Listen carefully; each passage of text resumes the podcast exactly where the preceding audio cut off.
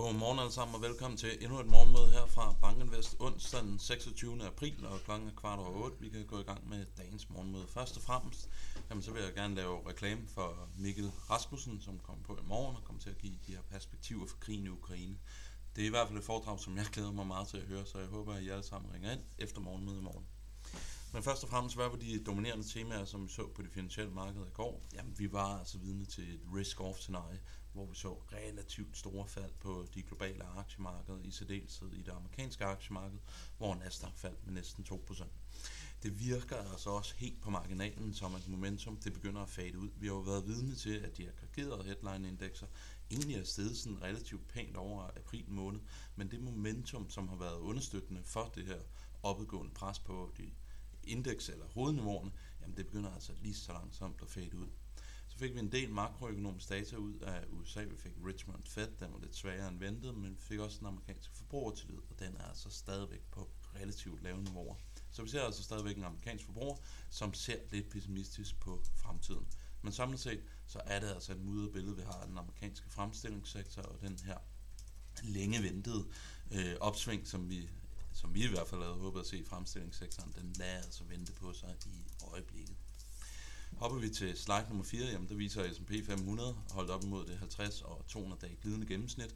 Så vi faldt jo relativt kraftigt i går, og S&P 500 det er nu nede på 40-72, men det er altså stadigvæk en pæn øh, del over det 50 dage, gennem, øh, 50 dage glidende gennemsnit, som ligger nede på 40-33.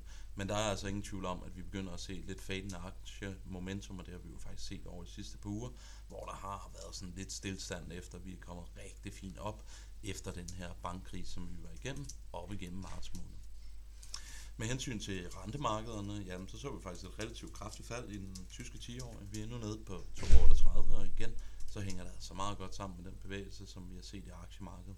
Det føles altså, vil jeg i hvert fald sige, som at recessionsfrygten, den er lige så langsomt der på vej ind i de finansielle markeder igen. Og dykker vi lidt ned under overfladen på aktiemarkedet, jamen hvad skete der så der? Jamen der var vi altså vidne til en defensiv rotation. Vi så, at de cykliske aktier det gav et afkast, der var lavere end de defensive aktier. Vi så, at value og growth det gav stort set det samme afkast.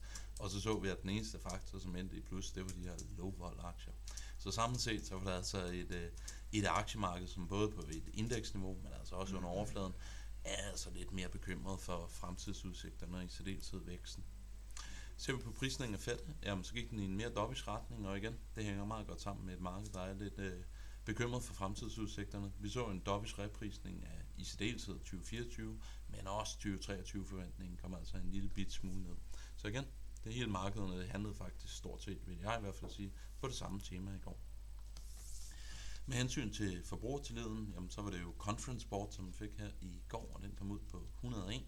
Det er jo altså ikke imponerende niveauer, men det er altså en smule op i forhold til de niveauer, vi så eksempelvis i årene efter finanskrisen. Men samlet set, så ser vi altså en amerikansk forbruger, som stadigvæk er relativt pessimistisk, til trods for det relativt stærke vækst, vi faktisk har set heroppe igennem Q1. Noget, som jeg synes, der er lidt interessant at bemærke, det er et del, eller et delspørgsmål i den her rundspørg, det er, hvordan forbrugeren han ser øh, arbejdsmarkedet. Og nu har jeg været så fræk at fjerne legend på den her graf, så den er lidt svært at tolke, uden øh, at jeg kommer med lidt guidance. Den blå øh, graf, jamen det er altså, hvor mange, der synes, at der er plentiful jobs, og der er rigeligt med job ude i arbejdsmarkedet, og den skal aflæses på venstre aktion. Og den turkisblå øh, øh, graf, jamen det er altså, hvor mange, der synes, det er svært at finde et nyt job. Og der er, det skal du læse ud på højre aksen, og der er øh, aksen for virkelig at forvirre fjenden inviteret. Så det vi altså kan se, det er, at der er få forbrugere, der siger, at det er svært at få et nyt job, og så er der altså relativt mange, som må sige, at det er relativt let at få et job. Så vi ser altså samlet set en forbruger, selvom det er en meget svær graf at læse her, som siger, at arbejdsmarkedet i USA, det er altså stadigvæk stærkt. Og det er altså til trods for den opgang, vi har set i Initial Jobless Claims eksempelvis over de seneste par måneder.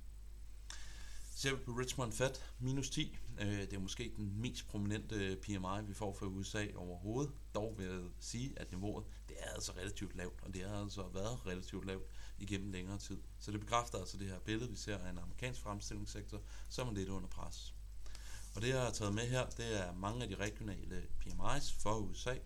Og det, man skal læse op af Y-aksen, det er altså ændringen målt i en Z-score i forhold til den seneste survey, ud af x-aksen, så er det så niveauet i forhold til det historiske average. Hvis du ligger præcis på 0 op i Y-aksen, så er det altså fordi, at der ikke er kommet noget ud for den her måned.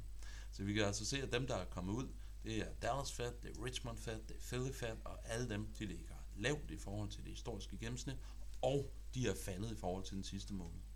Den eneste, som egentlig er overrasket positivt, det er Empire Fed. Så er der jo øh, Market PMI, eller dem, der nu hedder S&P Global. Den ligger altså lidt bedre til. Men jeg synes samtidig, eller jeg synes samlet, at så ser vi altså stadigvæk, som sagt, et meget mudret billede på den amerikanske fremstillingssektor. Og det helt store spørgsmål, det er jo så, hvordan ISM Manufacturing, som kommer ud næste uge, den kommer til at bevæge sig. Den ligger jo, som sagt, en lille bit smule under Market PMI. Men hvad er det egentlig, vi går i møde, hvis I spørger os?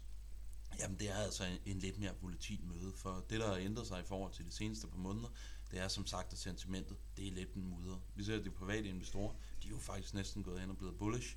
Vi ser også, at en indikator som øh, Investor Intelligence, den er faktisk med på den næste graf, også er gået op i både sentiment. Så det, der er på negativ siden, jamen det er de institutionelle top-down fundamentale investorer, som stadigvæk er pessimistiske, og som stadigvæk har en stor frygt for en recession op igennem anden halvår. Så har vi jo snakket meget omkring tekniske niveauer faktisk, næsten for meget vil jeg sige. Øh, og det har vi altså gjort, fordi at vi har rigtig stort fokus på de her CTA-fonde, altså de systematiske handelsstrategier. Og de har været købere af aktier op igennem det rally, vi har set fra bunden af bankkrisen og så herop til øh, april måned. Og der synes jeg på en lidt mere anekdotisk øh, horisont, at vi kan se, at der er flere af de store investeringsbanker, som nu siger til CTA-fondene, at de ikke længere kan købe flere aktier, og hvis aktiemarkedet begynder at gå lavere, jamen så vil de altså være tvangssælge aktier. Så den faktor, det er altså heller ikke en medvind, som den har været gennem de seneste par måneder. Så er der altså også øh, i stigende grad få katalysatorer, som er med til at bryde det her negative sentiment for de her top-down investorer. Nu er regnskabssæsonen jo ved at være overstået. Vi synes ikke rigtigt at se, at makro det begynder at vende. Jamen så kan man altså stille sig spørgende for, hvad er det egentlig, der skal bryde alt det her negative sentiment over de kommende par måneder, med mindre eksempelvis ISM, den begynder helt overraskende bare at brage op på opsiden. Så vi vil gøre altså et lidt mere øh, spændende øh, periode i møde, hvor jeg tror, at vi kan se nogle lidt mere volatile bevægelser på de globale aktiemarkeder. Som jeg highlighted, jamen Investor Intelligence, det er jo en af de her sentimentindikatorer, som vi har fokus på. Det jeg viser her, det er dansk Bull Bear indikator, den ligger på 23,6. Vi skal hele vejen tilbage til starten af øh, januar måned 2022 for at se et tilsvarende højt niveau. Så igen, det er altså en illustration af, at sentimentet, det er altså gået hen og blevet en del mere mudret, forstået på den måde, at vi er altså ikke alle sammen så defensive, som vi, som vi har været. Der er altså nogle investorer, som har købt op i aktier over det seneste stykke tid. Her for morgenstunden, hvad skal vi fokusere på i dag? Jamen først og fremmest, så kan vi jo bare bemærke, at vi fik nogle rigtig gode tech-regnskaber i går. Microsoft og Alphabet, de overrasker begge to på indtjeningen. Sådan som jeg ser det, jamen, så lå Microsoft altså steg hele 10% i eftermarkedet. Det er altså en ordentlig øh, aktie, kan man sige, i øh, både det globale indeks, men i særdeleshed også i S&P 500. Så vi ser faktisk, at S&P 500 Futuren, den stiger. Så får vi Durable Goods-rapporten, det er sådan det store makroøkonomiske nøgletal, vi får fra USA. Vi har det blandet øh, marked i Asien, hvor Hongkong det ligger i plus, men de andre markeder det ligger nede. Og så kan vores svenske naboer se frem til et riksbankmøde, og det bliver jo altid interessant at følge. Det er forventet, at de skal hæve renten yderligere, så det kommer sandsynligvis bare til at sætte yderligere pres på det svenske boligmarked. Men samlet set, så går vi altså en dag i møde, hvor der er sådan få store katalysatorer for, at aktiemarkedet det skal køre enten op eller ned. Så spændende dag, vi går i møde. Men øh, husk nu, at vi får det her gennemgang af situationen i Ukraine i morgen, så endelig ring ind på morgenmødet, hvor at Jacob Vejlø også vil moderere den øh, samtale. Med disse ord, så ønsker jeg alle sammen en rigtig, rigtig god dag, og held og lykke på de finansielle markeder. Hej!